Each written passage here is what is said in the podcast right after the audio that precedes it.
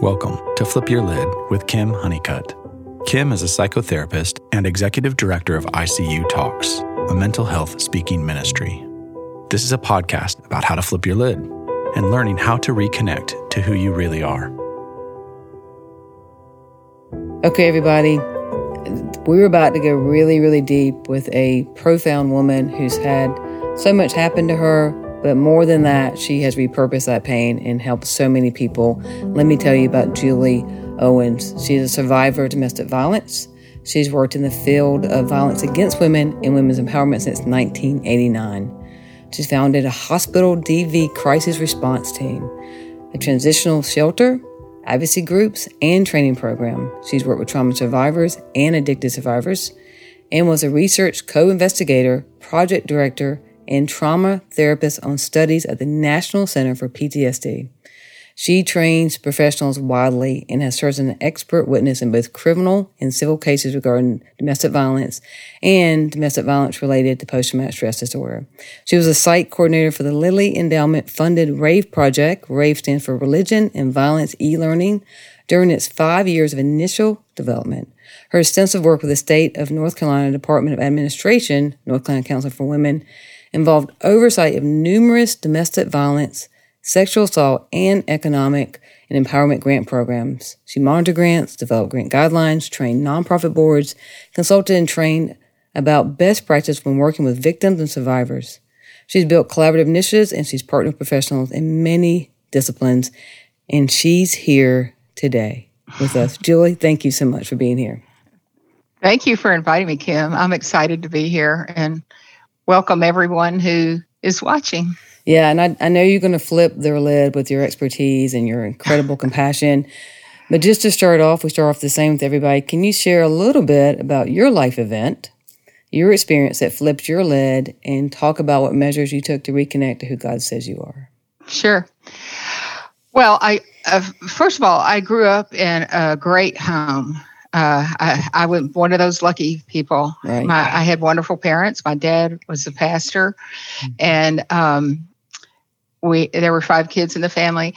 I, I really didn't know about domestic violence. I I think I had all the same stereotypes that I think everybody out there who hasn't been there does. You know, you think it's it's certain kinds of people, and you just Mhm. I really didn't understand it at all. But but um, I I had traveled. I had gone to college. I had done all this stuff, and I thought I was fairly sophisticated, or you know, but I didn't know about it. And I didn't get married till I was thirty two. That makes And you smart, very smart. Well, except who I Except for married. who married. I me- I was really smart when I married the one I'm married to now. That was good. but um, you know, uh, he was never abusive when we were dating. He Mhm. was he was you know wonderful, and this is very typical, of Mhm. course. And so, uh, but as soon as we got married, literally the night uh, we got married, he started being very. Um, jealous and it escalated extremely quickly so what i experienced was real uh, psychological abuse, co- uh, co- what we call coercive control, a lot of, um, uh, and a, a lot of trying to control me, take my car keys away, rip the Mm. spark plugs out of my car so I couldn't go somewhere. We lived out in the country. We were in Texas, actually. And um, I really didn't know what to make of it, except that he was in recovery. And I thought it had to be related to, you know, his addiction issues me- and mental health issues, which uh, at the time I didn't know much about. And so I went to an Al Anon group and they just would say things like, you know, just see the word sick flesh it on his forehead. You know, if he calls you Mm. a chair, does it make you a chair? You know, so nobody really understood that this was domestic violence, that it was a pattern and it was increasing in frequency and severity. It was escalating and it was going to get really dangerous. But, but, you know, nobody told me that. So I went and I talked to pastors, the pastor who married us. Uh, I became pregnant two weeks after the wedding, if you could believe that. I even talked to my OBGYN about it. So keep in mind, he never hit me. Right. Never, never hit me. And, but the uh, accusations of infidelity, you know, calling me names, Mhm. uh, smashing the wall, ripping the phones out of the wall at the time we had those kinds of phones. I didn't. There wasn't cell phones, and uh, I just really I was so flabbergasted. I was I just, but nobody named it. Nobody said this is domestic violence and it's going to get worse. Nobody said mm-hmm. any of those things. So um, after just three months of being married, I, I couldn't take it anymore. He was he was just acting crazy and he was he he would go out and now i know he was mm-hmm. using at the time i didn't know that i never saw him use i never saw him drink right but um long story short i he went to work one day and i took off i did he came home and i was gone and most of my stuff was too i disappeared and i went home actually to hawaii where my dad was a pastor of a church and where i had uh, moved from. I went back. I had gone from Texas to Hawaii and then wow. back to Texas, and um, we were separated for three months. And I saw uh, counselors, psychologists, mm. talked to lots of pastors, and still nobody named it or mm sent me to the right place that could have helped me, that could have named it for me, and could have helped me safety plan and so forth and so on. Mm-hmm. So uh, just to kind of make a long story short, we reconciled after three months. And of course, everything was great at first. And then it started right up again and continued to escalate until uh, when the baby was born, uh, things were a little bit better. But by the time the baby was eight months old, things were just, it was torture. It was really torture. Sleep deprivation, mm-hmm. keeping me up all night, harassing me and accusing me of things. And it was, it was a nightmare. Mm-hmm. And so uh, I, I, I just felt like I didn't have any choice but to file for divorce. And, I, and so I told him that's what I was going to do.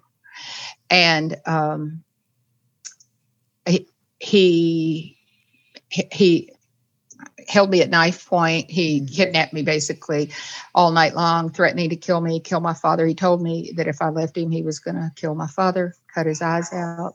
Wow. Uh, all the stuff he was going to do, very specific and I was really afraid, but um, I re- I didn't know what to do.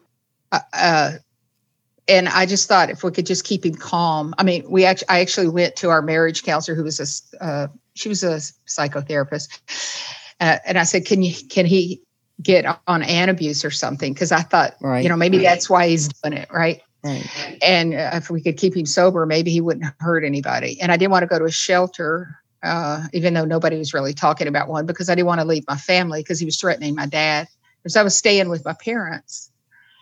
So um, anyway, after after he finally did move out uh, when I filed for divorce about a week later, but it was like less than two weeks later when uh, everything really blew up and uh, mm. i came home to a darkened house and he was waiting he had broken in and was waiting uh, and he me and he beat me up really badly. He had a knife. He said, um, "I'm going to, I'm, I'm going to kill your father. I'm going to cut his eyes out. I told you I was going to do this." Mm-hmm. And uh, he held the knife sticking in my neck, in my throat, so that I couldn't warn my dad. And my dad walked into the ambush, and we both.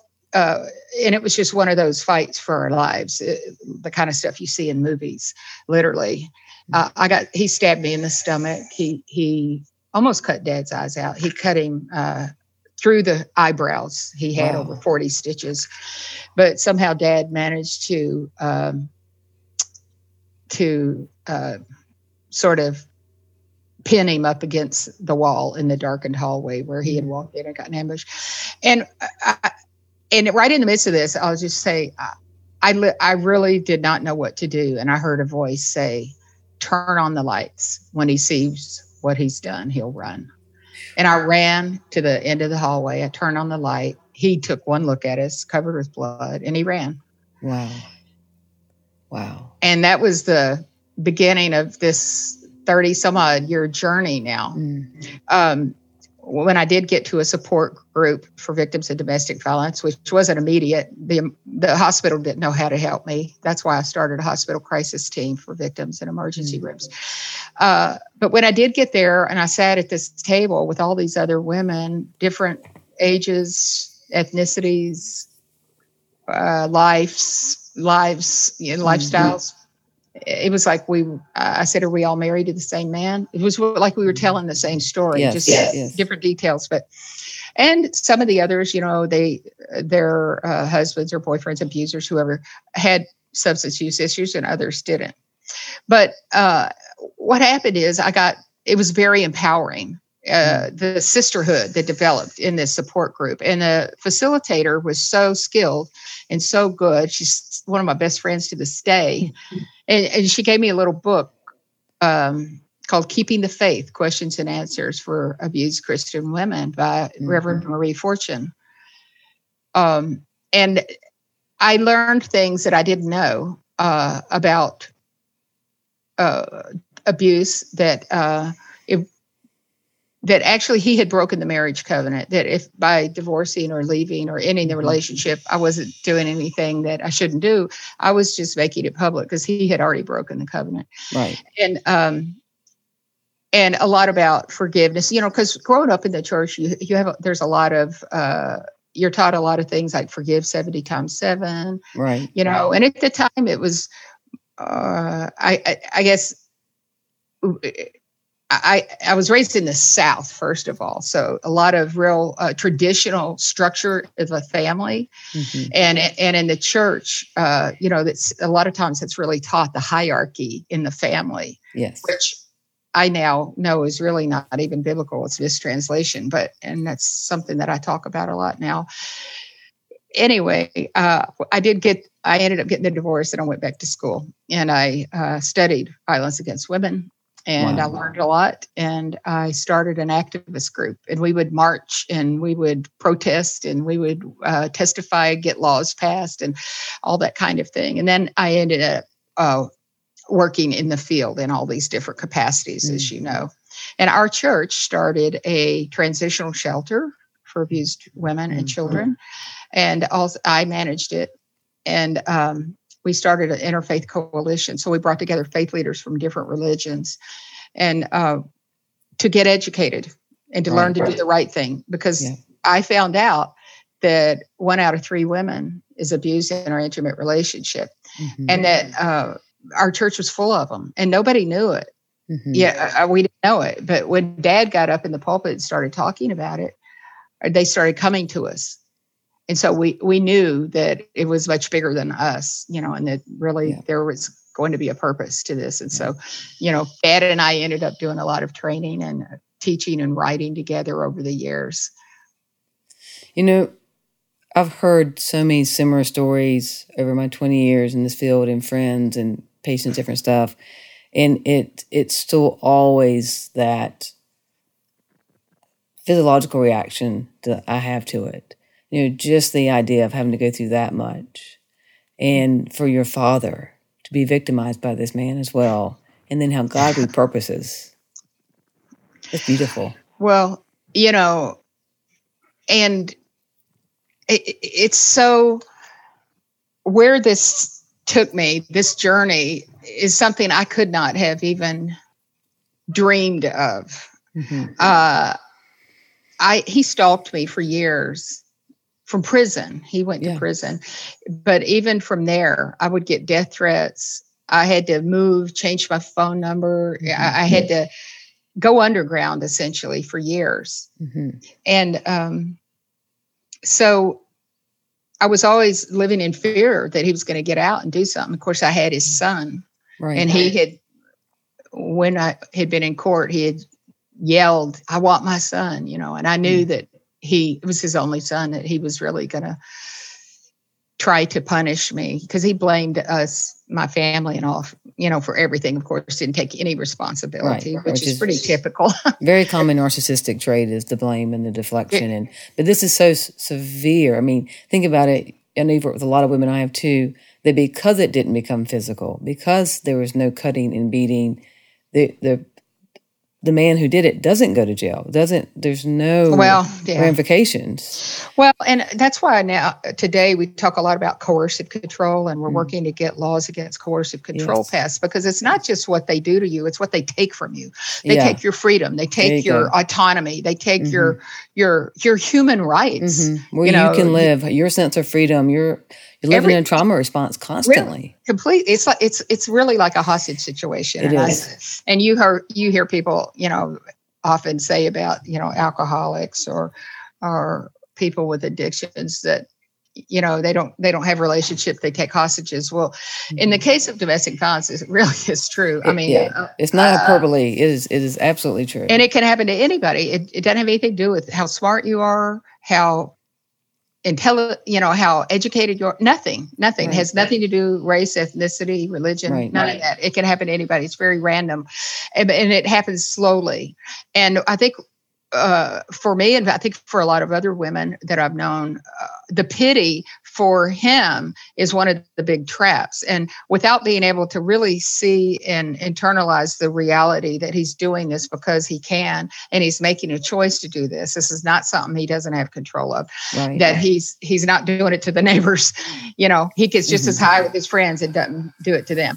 Right. So you know, all of those myths, I had all of those myths and I didn't understand it. But as I really got educated about it and I understood it and realized how huge the problem was, I really felt compelled to help other women who were in that situation and to try to, you know, make a difference. And so that's what kind of led me into all these other things. But what what I wanted to say is after living in fear for all many, many years, when my son was 25 years old, he had never met his father. He hadn't seen him since he was eight months old when this all happened.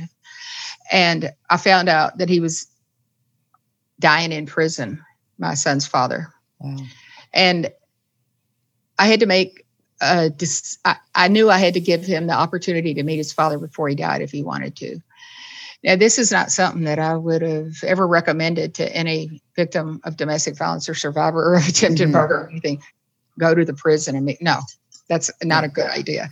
But because he was dying and he was in a prison hospice i knew that it would be safe. And i thought well if my son needs it because he has a lot of a lot of psychological problems. Mm-hmm. and uh, and we made the trip and we did it. We went to see him and we spent two afternoons with him. And what it taught me was that you know i had worked all these decades for justice which I believe in. But you know, Jesus came to set the captives free, right. and and everyone deserves justice. But I learned mercy too, and mm. that was a very powerful lesson for me mm. because uh, I fully expected that he was going to be the same person he was when he did it, and actually he wasn't, which shocked me because he said it was all my fault. I was mean. I was jealous you were a yeah. great wife you know wow. and uh and it's because he had had a very spiritual experience in prison mm-hmm. he lost everything right yeah. so he he humbled himself before god it's a different level of freedom for you when you saw that to- it totally was because yeah. it was a different ending to my story if you will mm. you know and it's not that I I had I had never hated him. I had always feared him and felt sorry for him and all of that, and didn't want, ever want to see him again. But I knew he was a very damaged person. I knew about his childhood. I knew mm-hmm. what had led to him having the problems that he had and being the person that he, that he was. And so, uh, I mean, I have a. I just feel like it was a real gift a lot of people don't understand why I would have done something like that. Right. But it, I was really led to do it. I, I, knew I was supposed to do it and that it was going to be good.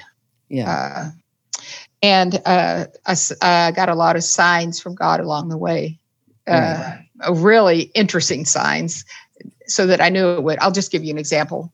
My son and I drove. Uh, we drove to Texas. He was in prison in Texas, and as soon as we went, as soon as we crossed over the state line to Texas, I said, "Okay, it's time to listen to some Texas music now. You've never really heard this, and you know, this is where you got your start because you know that's where I had conceived him, right? Mm-hmm. And he had never lived there though because I fled and went back to Hawaii. So I said, "You're gonna, we're gonna listen to country music," and so of course, he was very conflicted about. We didn't know what, what David was going to say or do because we had had no contact with him except to say he had put us on the list to, and we could we could visit we didn't know where his head was or anything. Mm. But I was convinced that it was going to be good. But anyway, we I tur- so I turned on the radio. Literally, the second I turned on the radio, the first thing I heard was Kenny Rogers singing, "Promise me, son, not to do the things I've done." Ooh. Oh, well, if you can. It don't mean you're weak if you turn the other cheek, son. You don't have to fight to be a man. And things like that happened yeah. all along the way. And they were like stepping stones. They were like guideposts so that I knew that, you know, I was doing what I was I, I was supposed to do. And what it ended up being was a gift to me, a right. gift to my son, yeah. and a gift to David. Right. And you thought initially, and that's so so beautiful. Thank you for sharing that part. But you thought yeah. initially you were going for your son, and it was really yes. for all parties involved. Absolutely. Yeah. Yeah. Mm-hmm. yeah. It's, it's, it's, such a prodigal son story. It is. And, uh, you know, and now my we got to take one picture. They said you can take one photograph, and so I said, okay, Josh said it needs to be you and your dad, and so uh, they took a Polaroid and they gave it to him, and he has it sitting by his bed, and mm. we uh, communicated with him for the last few months of his life before he died, yeah. and uh, he's got letters from his father. He now knows who he mm-hmm. who he was, and he felt like he knew him a little bit. He right. changed his identity. Yeah, what a gift! Mm-hmm. What a gift! Yeah. But, uh, you know, there's always a lot of, um, you know, as a, as a young survivor, as a new survivor, I sort of resented the word forgiveness. I, I didn't want anybody to talk to me about it because I didn't understand it. Um, because it wasn't okay what he had done. And he hadn't repented or apologized or, you know, there. So I didn't feel like there was any place for it. Um, but as I uh, kind of experienced a little post traumatic growth, as we call it now, uh, and learned a lot and was mentored by other survivors who had uh, and mentors like Marie Fortune, uh, I came to learn that it wasn't what I thought it was. And so really it was it was work that I needed to do and it was it was more about just um, really not focusing, not making that my focus anymore mm-hmm. and not focusing on him. Really, what it did. So, by forgiving him, I mean, I guess you could call it a lot of things letting go, setting myself free, uh, uh, I felt like he um, he didn't control me anymore. Mm. And so it was very powerful uh, to do that. And right. what's interesting is when I saw him at prison, it's like the the first thing I said to him was, "Do you remember what you did?" Mm. And he said, uh, "I remember some, and I've read other." I said, "Let me tell you." Wow! So uh, wow! All out. yeah. I wasn't going to start anywhere else. And the first thing he said was, Do you forgive me? I couldn't oh. believe he had the nerve to even ask that. Right. And then I said, Yeah, David, I did a long time ago. Mm. Not for you. That's right. but but for me. Yeah, and, and you got to say uh, that clearly to him. That it wasn't for him. It was for. I needed for to do that, right? Yeah. But uh, it just seemed odd that he would ask. I guess there was something that made that was really important for him. Mm. But uh, but I was okay with it. Yeah. Uh, and uh, I've talked to a lot of survivors over the years about this, and I think the church and people in general are just very eager to have survivors forgive mm. uh, because uh, they believe that that's what they should do.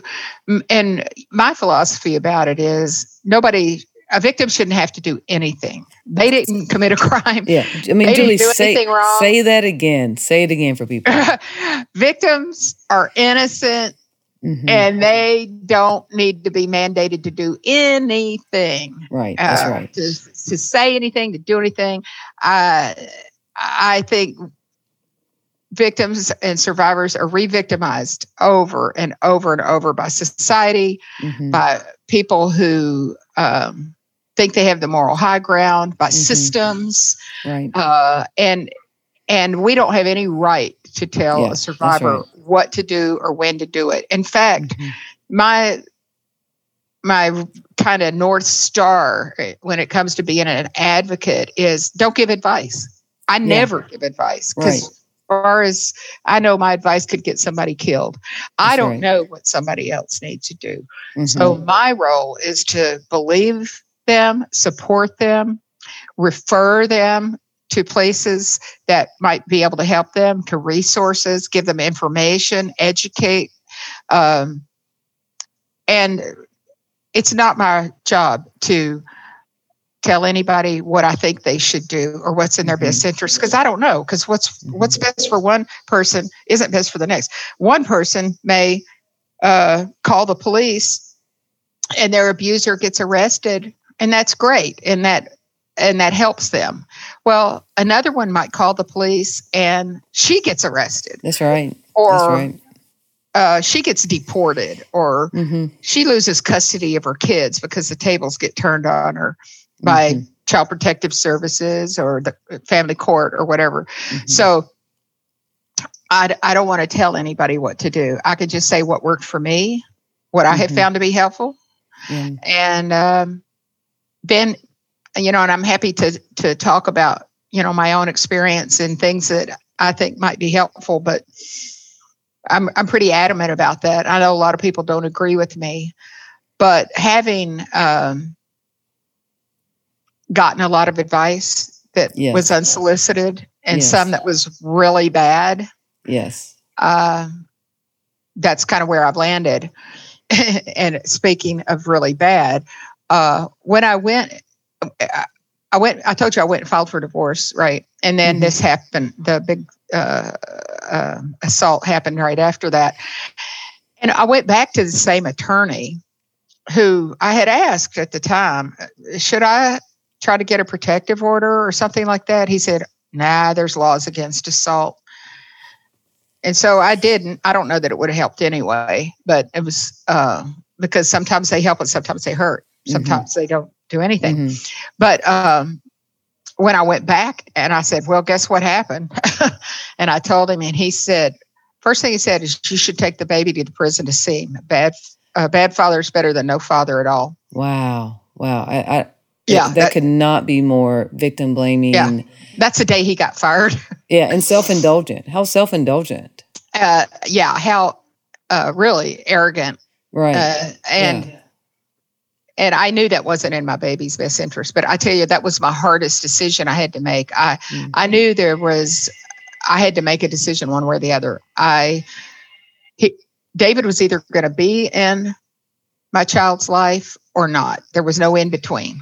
right. And I was to take a baby to prison to see Mhm. a father who was dangerous hmm or he wasn't going to have a father. And I and I felt like I was kind of damned if I do, damned if I don't. And I feel that way about most most victims, uh, survivors who are mothers. They are because you get blamed for screwing up your kid if you uh, keep the father in their life, and you get blamed for screwing up the kid if you don't. It, Right. it, it doesn't matter what we do as women. There's so much bias and prejudice against us for the things that we do, especially as survivors of crime, because people always want to think that they would have done things differently. Somehow they're smarter, you know, that, Right. that Right. they wouldn't make the same choices we did. Victim blaming is so rampant, but um, but I, I had to make a decision, and uh, that's wh- where I landed. Was he wasn't going to be in his life at all, and um, and I, I I do think it's it's made his life difficult, but I think it would have been as difficult or more difficult if I'd done it the other way. So, you know, it, Yeah. you, you just have to go with your gut and do what you think is going to be in their long term best interest. And I, that's where I was trying to focus. What are my, what are my long term best interests? Not to make decisions based on my feelings, but on just the facts, what I knew. And I knew he was really dangerous and Yes. it didn't make sense. Right. Absolutely. Yeah. And it, you said some really strong things. And one is that you said, I believe them. And Yes. that so one of the best things we can do is validate somebody where they are and believe what they are saying. Always uh, start by believing. always Always, always. And And, and, the, the yeah. to not ask like why did why did you wait so long? Why did you stay? Yeah, those What aren't questions; you- those are yeah. judgments. That's right. They're just You know? Yeah, that's right. So, uh, and uh, you know, I, I think victim blaming is so uh, it's so endemic. It's so embedded in our society that Mhm. it's especially when it comes to women.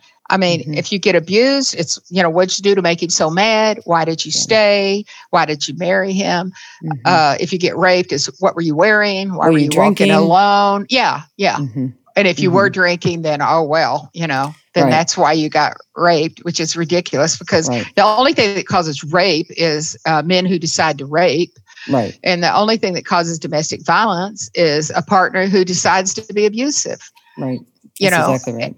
and but I, I don't think society in general is comfortable with that because they feel safer in the world if they can think that well i wouldn't do things that way so i'm it won't happen to me right, Yeah. I, I I heard this uh, comedian once, and and I thought about what he said. Uh, he was he said, "What was Pearl Harbor doing in the Pacific that day?"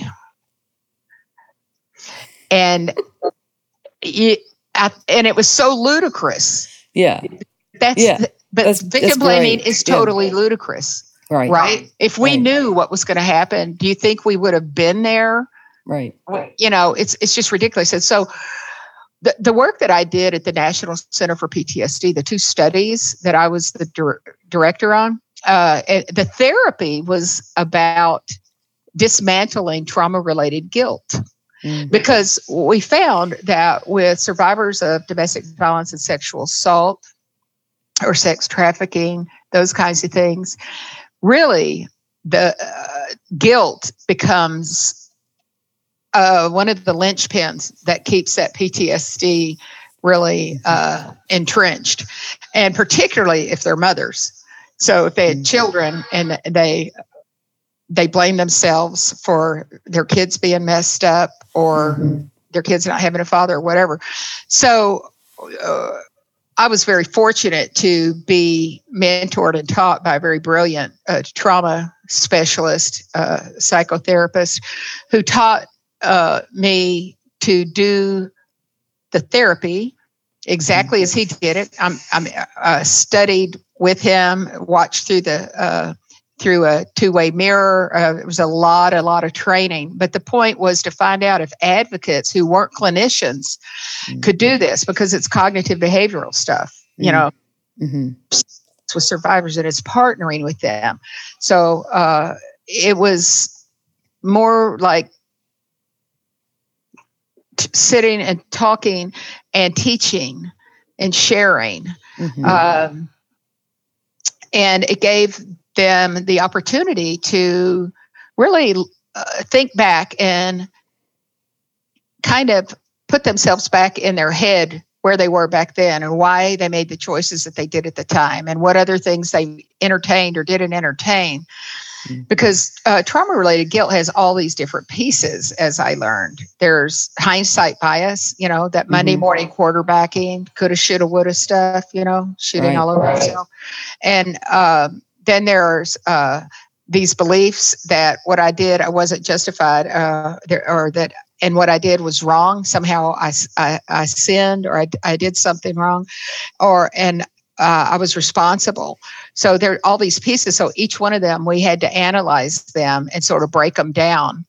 And it was really interesting to me because uh, we would have survivors make a list of everything outside of themselves that led to this event or series of events or this thing that they felt guilty about.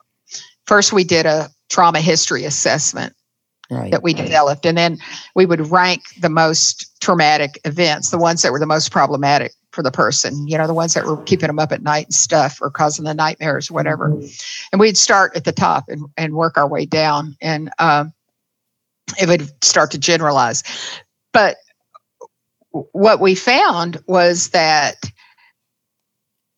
because they felt so bad about what had happened, that they they took that feeling as evidence that their thinking about it was correct.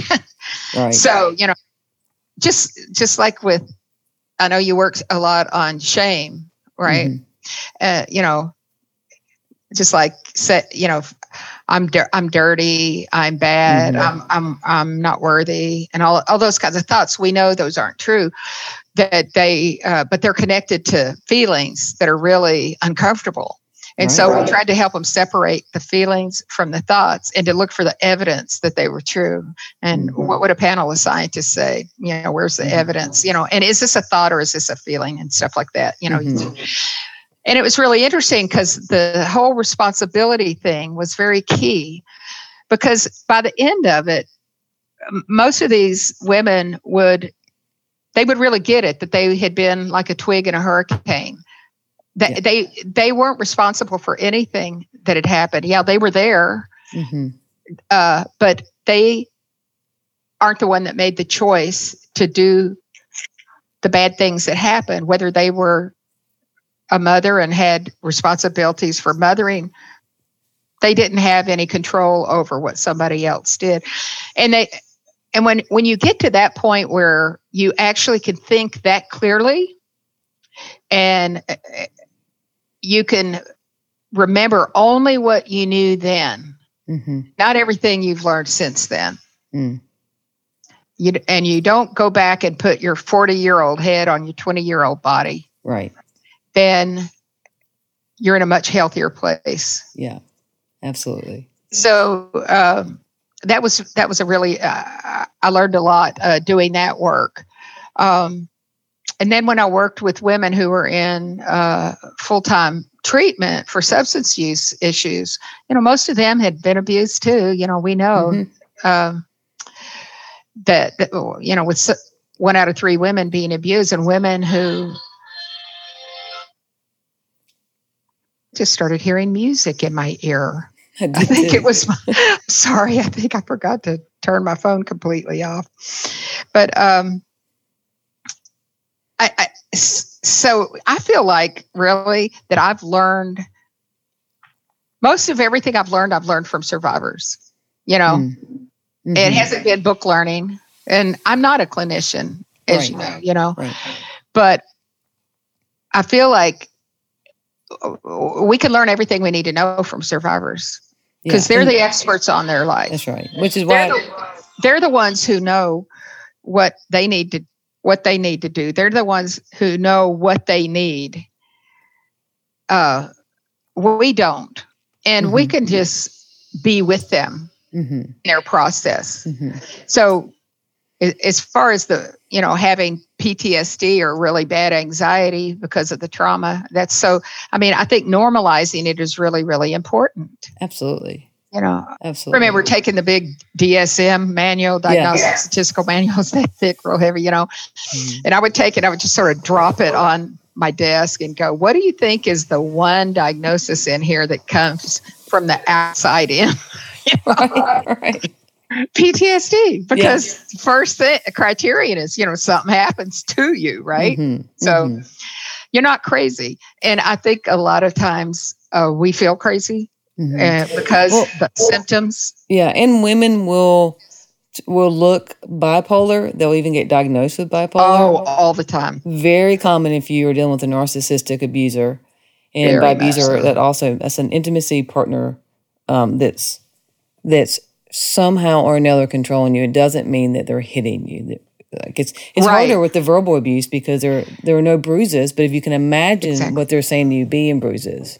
Yeah, I, I, have never met a survivor who said the physical abuse was the worst. And mm-hmm. let me tell you, I have heard every kind of yeah. horrific thing there is. But everyone says that it was the the way they were terrorized, the way mm-hmm. they were humiliated, the way mm-hmm. they were um, stripped of their dignity and their uh, their sense of self, right. and their freedoms. Mm-hmm. It's always much worse. So, what what have you, know, you se- what have you seen with because there's a there's a pattern of codependency, a codependent with a narcissist, an empath with a narcissist, and mm-hmm. and just seeing people struggle with people pleasing, codependency, or what's also now known as a fawning, a trauma response. Yeah, of of helping people with that. Well, uh, I don't think that uh, as far as far as I'm concerned, I don't think there's any place for talking about codependency when it comes to domestic violence mm. because it's it's it's really should be left in the realm of substance use. I believe right. that's what that's how where it was created and what it's for. Mm. I think in domestic violence, we're talking more like hostage dynamics, talking right. about maybe trauma bonding, which yes. can be both biological and psychological. And it's because of fear. And it's mm-hmm. because of the way in which uh, the the victim has been essentially brainwashed and bonded to their abuser because they've run everybody else off and there's and that's the one person who's left in their life and they have to focus on them and see the world through their eyes if they don't they're going to get hurt and mm-hmm. so they start to um, defend them and lie mm-hmm. for them and do all kinds of things for them uh, but it's survival dynamics it's mm-hmm. not codependency because mm-hmm. uh, because it's done out of uh, but they're under threat and they're mm-hmm. ha- they're doing it to survive. So I'm not saying that I don't think there's a lot of great stuff you could get from codependency work. Like I love Melody Beattie. In fact, right. her book. Uh, Codependent the language of letting go, yeah. language of letting go. I bet I've been through a bazillion copies and mm-hmm. given a mm-hmm. bazillion away. There's good stuff there, mm-hmm. but I think you, when we're talking about intimate partner abuse, we're talking about danger. We're talking about violence. We're talking about psychological hostage taking, mm-hmm. stripping someone of their identity. It's not the same thing as codependency in my mind. The other thing I would say is I don't think all abusers, or even most abusers, are narcissists. I think mm. a lot of them have narcissistic tendencies. Right. Certainly, uh, they they're selfish because it's all about them. But I think that we have to be cautious about conflating uh, narcissism and domestic abuse that domestic violence offenders do because uh, to what I am learning from survivors is that a lot of times when they are so focused in on narcissism, they're really focusing on the abuser more than themselves. Mm-hmm. It's it's become such a yeah, and you, you know this. You're there, and you hear it all the time. It's mm-hmm. become like a buzzword, right?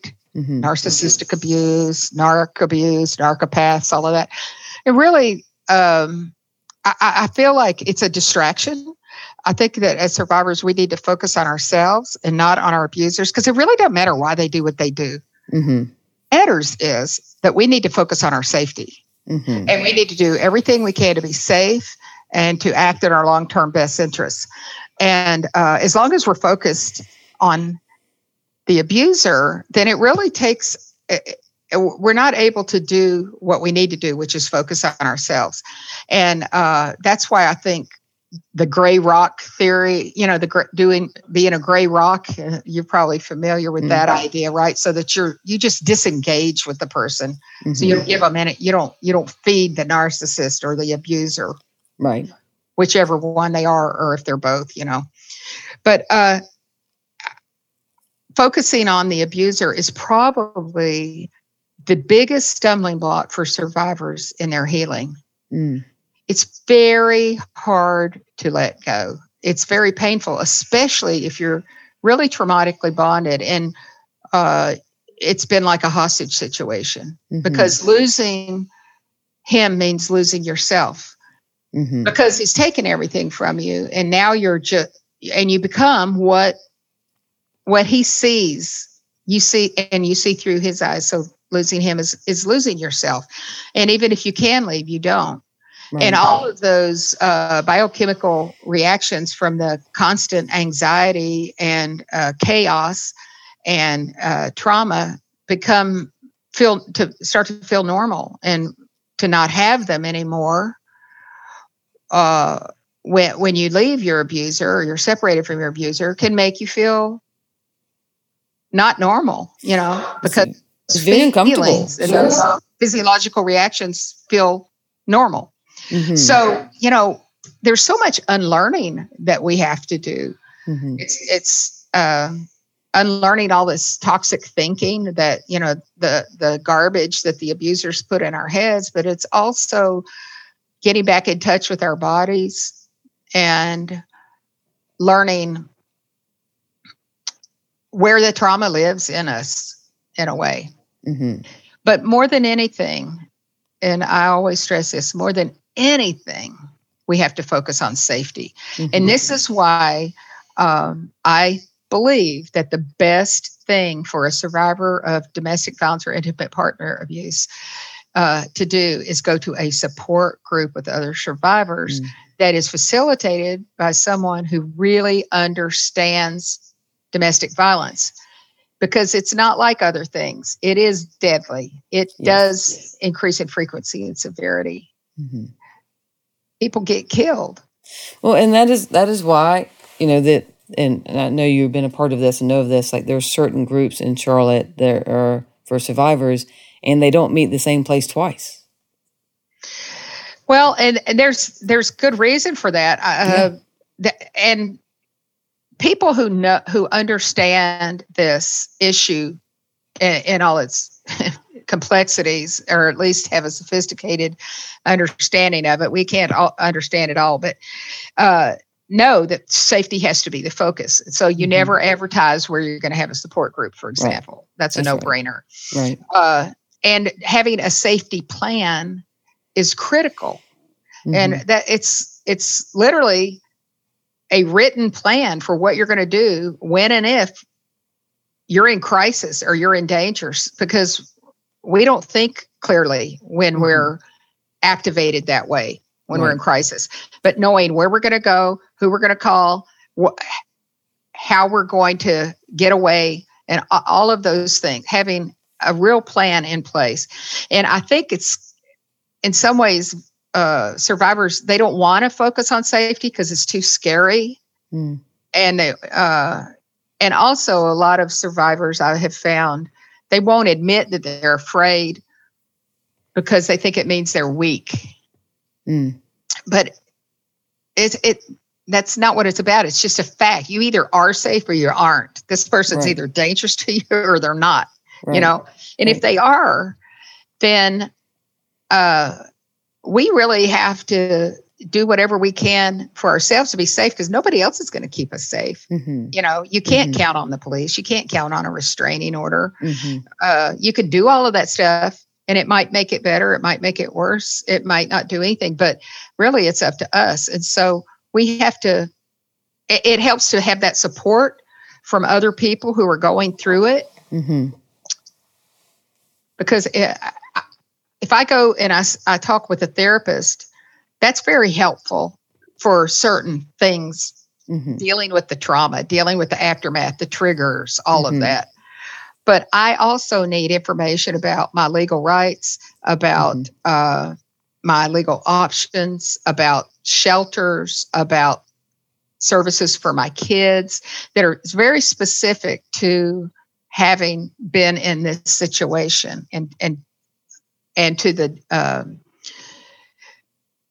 the beliefs that mm-hmm. have been passed down and uh, because really that's what it is. I mean, mm-hmm. abusers abuse because they believe they have the right to do it. They it's all about entitlement. It's not because they have an anger problem. It's not mm-hmm. because that's they right. use or drink. Mm-hmm. It's not because uh, it's not because they had a bad childhood. I mean, so, those things may be true, but those are correlates. Those aren't mm-hmm. causative. A person makes a decision to if they're going to uh, treat a partner this way Mm. They're not out of control. And this is the one thing that I think is the hardest thing for survivors to really grasp and, and, and victims, to people who are in it, because it's so horrible to think that somebody who says they love you would actually do this on purpose. But they mm-hmm. have the option of walking out that door every time instead of saying that or doing mm-hmm. that mm-hmm. or abusing. They do have the control. And it's all about control. Mm-hmm. We know that because they don't do it everywhere. Right. You know, if they did it to police officers and judges in court, well, it'd be one thing, but no, it, they hide it. Mm-hmm.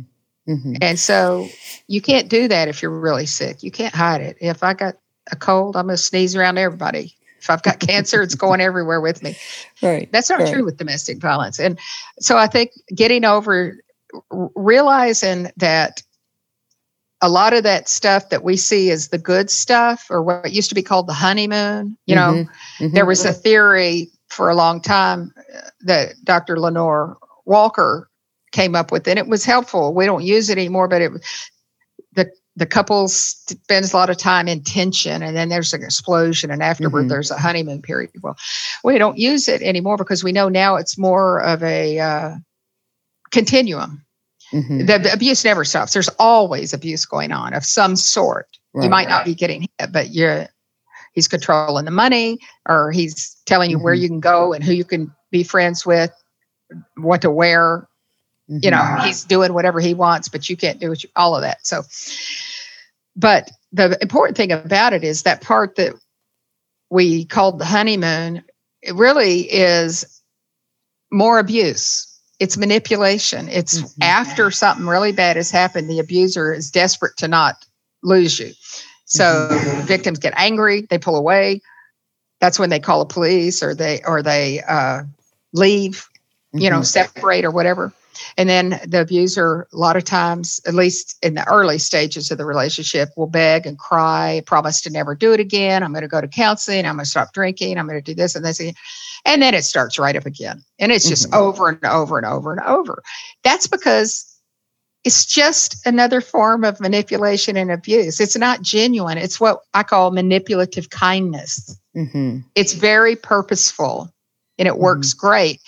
And because victims are, for the most part, really nice, loving people, they want to believe that. And Mhm. they care about that person. They they don't want that person to ruin his. They don't want him to ruin his life. They don't want to deprive him of his children. Mhm. And so they will keep giving him the benefit of doubt and focus it on him. How can I help him? How can I help him get help? How can I help Mhm. him change? Where am I going to send him? And that hamster wheel is a is a huge trap because the whole time you're doing that and you're focusing on why he's doing what he's doing and how I can help him not do it anymore, then it's getting more dangerous. It's increasing in frequency and severity. Mhm. And so, uh, actually, this has been borne out in research. Jacobson and Gottman uh, were two sociologists at the University of Washington, and they wrote a great book called When Men Batter Women. And they were studying couples that were having marital distress. And they brought them into the lab and they hooked them up to all this equipment to measure their physiological Mm. reaction, you know, heart rate, blood Right. pressure, sweat. And when they started to have exchanges and, and arguments, they would see what happens, you know, and look at what's happening with their bodies. Well, they learned that after this is a 10 year study, by the way, with 200 couples. Wow. And they learned in each and every case it was domestic violence. Mhm. In each and every case, the man was the abuser, which is interesting. They didn't know about domestic violence. They ended up learning about it and writing a book about it. But what was really interesting was they learned that it was not until the victim's pity for the abuser turned to contempt Right. that they would leave. That's right. That's the final stage. Yes. hmm But those who were married to the most dangerous ones, the really pathological ones, Mm. they called them uh, cobras. The abusers fell out into two groups based on what their bodies did when they got upset Mhm. cobras and they called them pit bulls. Pit bulls were the ones that were all activated, and the cobras were the ones that would coil down and wait to strike. They were the really Mm. deadly, dangerous. They were like, I don't need you, bitch, go on, you know. Mm. And whereas these guys were like, don't leave me, don't leave me, don't leave me.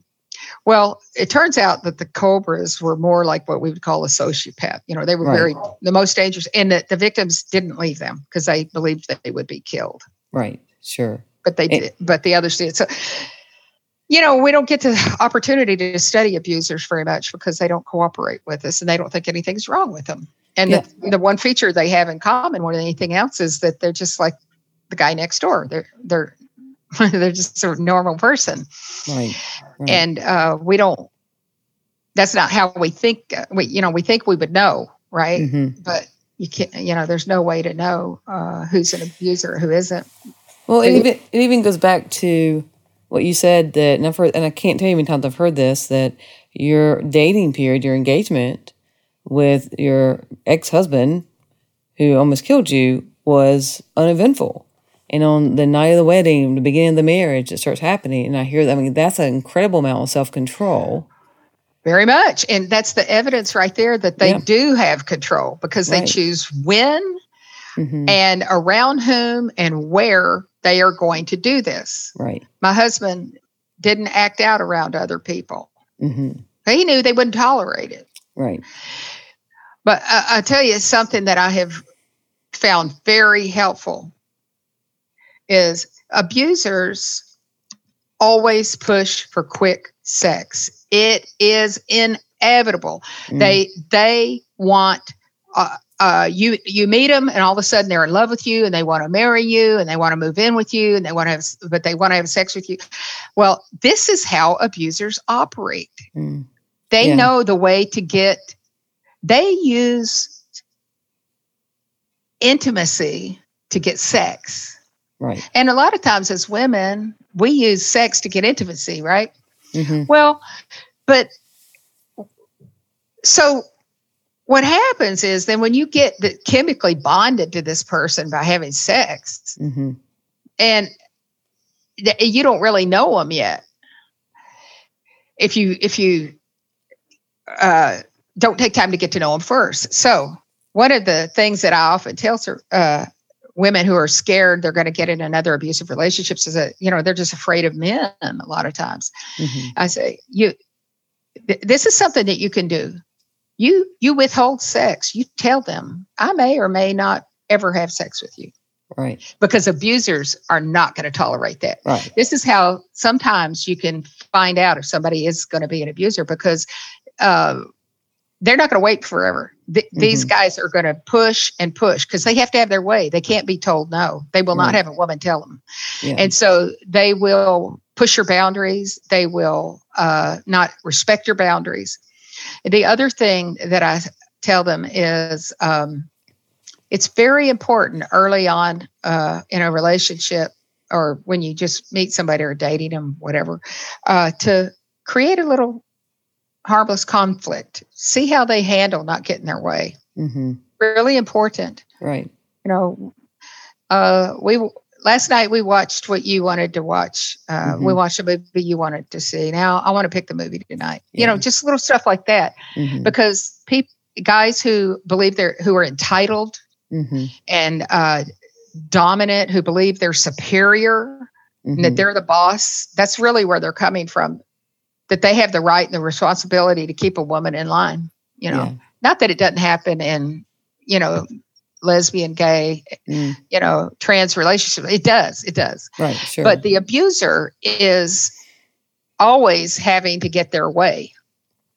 And they can't fake it for too long. hmm Once the abuse starts, though, setting boundaries can be really, really dangerous. And so, trying to, Yeah. you know, I, I never suggest to a, a somebody who's in an abusive relationship start to set boundaries with them. You know, just stand your ground. No, that that could get you killed. That's not Yeah. a good idea. Well, and I think that's such a good point of saying when you're dating someone, getting to know them, how do they respond to to a boundary? How do they respond to I really want to go out with you tonight, but I have a headache.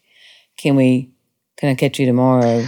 Or I want to go out with my girlfriends, Yeah. or I'm not going to be, uh, I'm not going to be able to see you this weekend. Right. They will not tolerate that. They will be blowing up your phone like crazy, and that. Right. So there are. It's not that you can always tell who's going to be an abuser because a lot Mhm. of times they slip by you. They're Mhm. slick. They're good. Right. They're manipulative. They're actors. hmm But you might be able to if you are pretty, you know, you're smart that way, Right. and uh, and just sit back and watch. hmm and you know see if they can you know if they're going to respect your your boundaries and uh not be too pushy Right. Absolutely. Absolutely. Yeah, I think it's so important. The other thing I do want to throw out there is you know, fawning is now better understood as, Mm-hmm. you know, a trauma response. And that is, I do things for you to try to please you so I can feel safe. And so Mm-hmm. that can look like codependency. We now know is a trauma response, is a physiological response. And for people to understand if you're having to do things repetitiously so that Yeah. you feel safe for the person, that Right. that is that is a clear sign. survival behavior We're back to what i was saying you know trauma Yep. bonding Yep. so somebody becomes traumatically bonded with the person who essentially does what terrorists do when they kidnap somebody. Mhm. they deprive you of your basic needs. They Mhm. do small kindnesses here and there that manipulative kindness thing which kind of throws you off and makes you you know think they're not so bad. They uh they cause you to violate your moral code. So the the way in which w- we get bonded to our abusers it has a lot to do with how isolated we are with Mhm. them and also how dangerous they are Yeah. so there's no shame in being traumatically bonded. It doesn't mean that you did anything wrong. It means you're a survivor. Mhm. It's normal. That's what you do. Because you don't, Right. you can get killed. Right. Things will get a lot worse. Yeah. So it doesn't mean that you're an enabler or any of Mhm. that kind of stuff. It just means you're you're survivor. So survival behavior. But the Mhm. bad thing about it, Kim, and you know this, is that when we do survival behavior, then people look at us and go, "Oh my God, look at her! You know, she's Mhm. drinking, she Yep. hits her kids, she's screwing around with this guy here because she met a nice guy who treats her well." Yeah. You know, uh, she she yells at him because she's trying to stand up for herself. So all of these things are misunderstood, and hmm they're done out of fear and resentment. They're normal survival behaviors. They're not power and control, which is what he's Right. doing. But they might True. look the same from the outside looking in. Right. You know, Yeah. he yells, she yells. Right. He hits the kids, she hits the kids. He drinks, she drinks, whatever. It's not the same thing. It's Right. very different. And law enforcement and others don't always get that. And that's why victims get blamed so much because of, uh, you know, look at her. Oh my God, she yells at him. She doesn't sleep with him.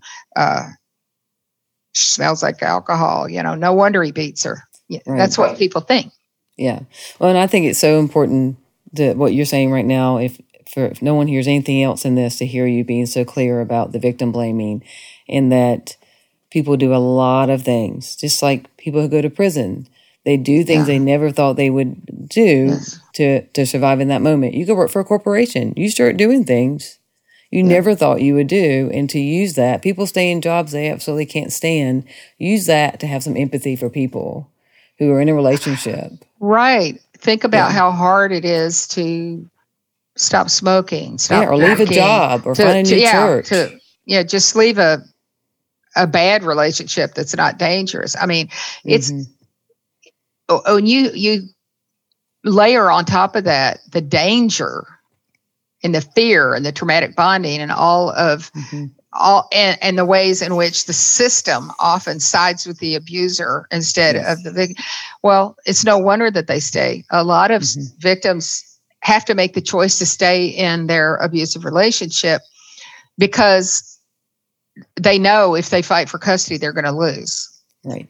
And most of them actually do if there's a Right. custody battle, unfortunately. That's how the family Mhm. courts are really uh, Mhm. slanted these days. So victims, you know, it's not our job to get people to leave their abusers.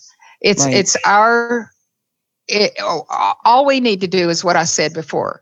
We Mhm. believe them, we support them, and we refer them. You know, and we always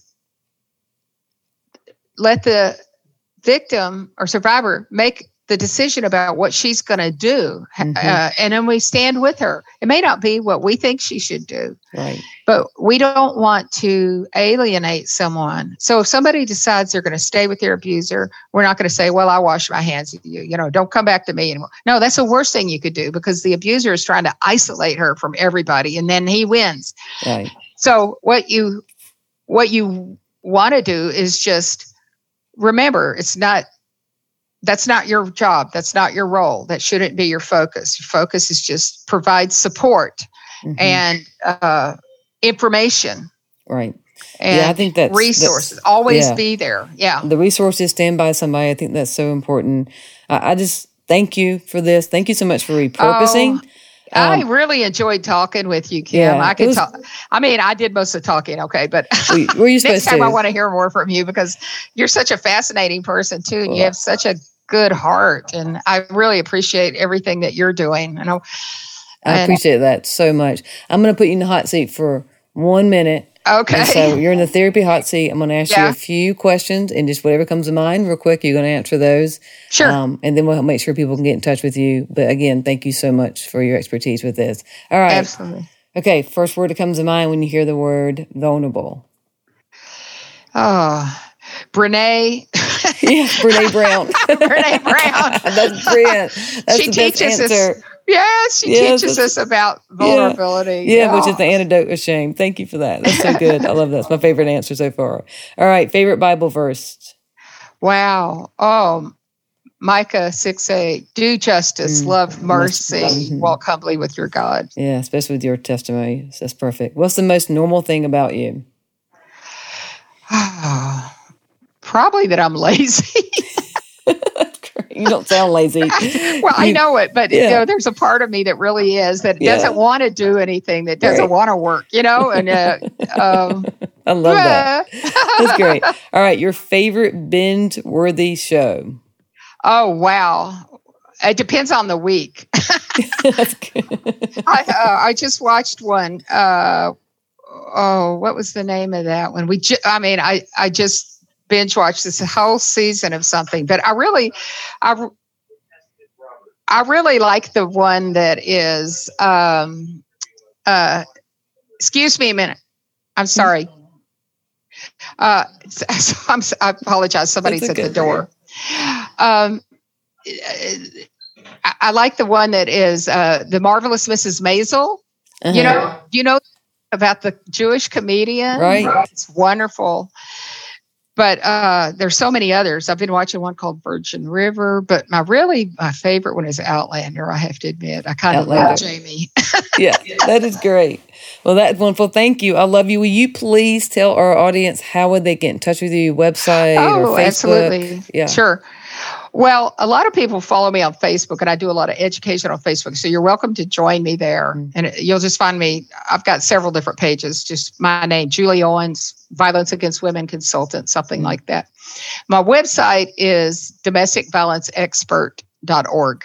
Yeah, and I have a lot of uh, FAQs, frequently asked questions. There's videos. Mm-hmm. There's all kinds of information. So yeah, you know, feel free to contact me if you want to. Um, I just please. really appreciate opportunity to uh, to get to talk with survivors. I mean, I think mm-hmm. survivors mm-hmm. are the most amazing people in the whole world. Mm-hmm. They're uh, anybody who has survived awful stuff and come out the other side, especially like you, Kim. You know, mm-hmm. helping other people. Right. Right. Yeah. As they say, walking through the fire and, then come out carrying buckets of water. That's right. You know, I love that. Yeah. That's an amazing thing, you know. It is. Well, it's definitely who you are as well. So, really, thank you. And to all of you who heard this, I know you've heard something today that flipped your lid and that you've heard something as well that will allow you to reconnect and be who God has called you to be. Thanks for joining us. Thank you for listening to Flip Your Lid with Kim Honeycutt. Please subscribe, rate, and share. You can find Kim on Facebook or Instagram at KB Honeycutt. To get an autographed copy of Kim's book, visit butyourmotherlovesyou.com. Remember, no matter what, treat yourself well today.